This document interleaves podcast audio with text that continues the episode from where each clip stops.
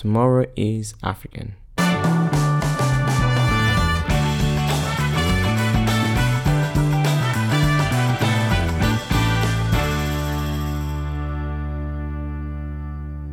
Hi, guys. On the last episode of this podcast, I tried to emphasize the importance of having a global vision, especially as an African business.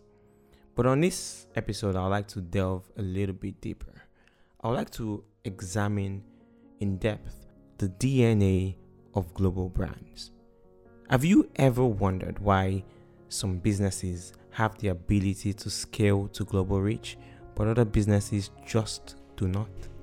Have you ever wondered why some businesses have the ability to defy cultural and geographical and racial boundaries, but other businesses just can't cut it? I have often thought about this, and I've thought about it in more ways than one. And to understand this further, I decided to turn to a very reliable source genetic medicine. And in my research, I just wanted to understand if the height a person grows to is determined by some cluster of traits within their DNA they are born with or nurture. And in my research, I found out that the height a person grows to is mostly determined by a cluster of traits within their DNA, which means how tall a person could grow is determined mostly with by traits that they are born with. And what I understood by this in business terms was that maybe the height to which a company would grow to is determined by a cluster of traits within the startup phase. So, what happened next was that I began to analyze the vision statement of what I like to call perfect storm companies. These are organizations who grew to heights that could only be attributed to a cluster of traits within their startup phase. I wanted to see if there was any trait that is shared in their vision that could make me understand why they were global. You see, of all the global companies that I analyzed, there was one recurring trait within the cluster of traits of what made them extremely successful, and that was that they wanted to be global companies. Here are a few Google. Google's vision is simply to provide the world's information in one click. Apple believes that they are on the face of the earth to make great products. Starbucks wants to be the premier purveyor of the finest coffee in the entire world. Disney wants to be one of the world's leading producers and providers of entertainment and information. Amazon wants to be the most customer centric company in the entire world. Alibaba wants to make it easy to do business anywhere in the world. Dangote wants to be the global leader in cement production. Tesla wants to create the most compelling car company in the world and drive the entire world's transition to electric vehicles.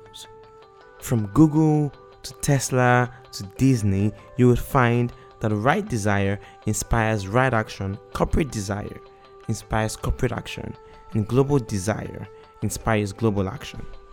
While they are definitely outliers, you can see that at the core of every business that scales to a global brand is the vision for a globally relevant corporation. Knowing that you are building your business for the global market not only determines the kind of business model you use, it affects the kind of team you build, the kind of opportunities you choose to pursue, the kind of resources you cultivate, and the product you choose to create. The vision for globally relevant business is a distinctively common trait that is present in the DNA of a lot of global brands. It is a simple strand in the DNA of your business whose effect goes farther than you think.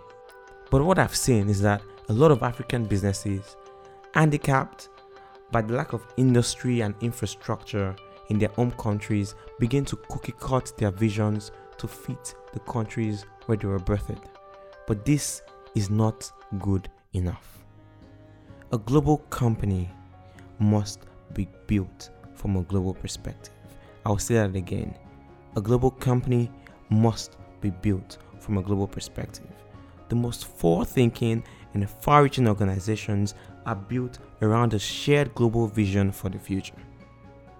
So, dear modern African entrepreneurs, as you go about your day, do not hesitate for a second to reimagine your businesses from a global perspective.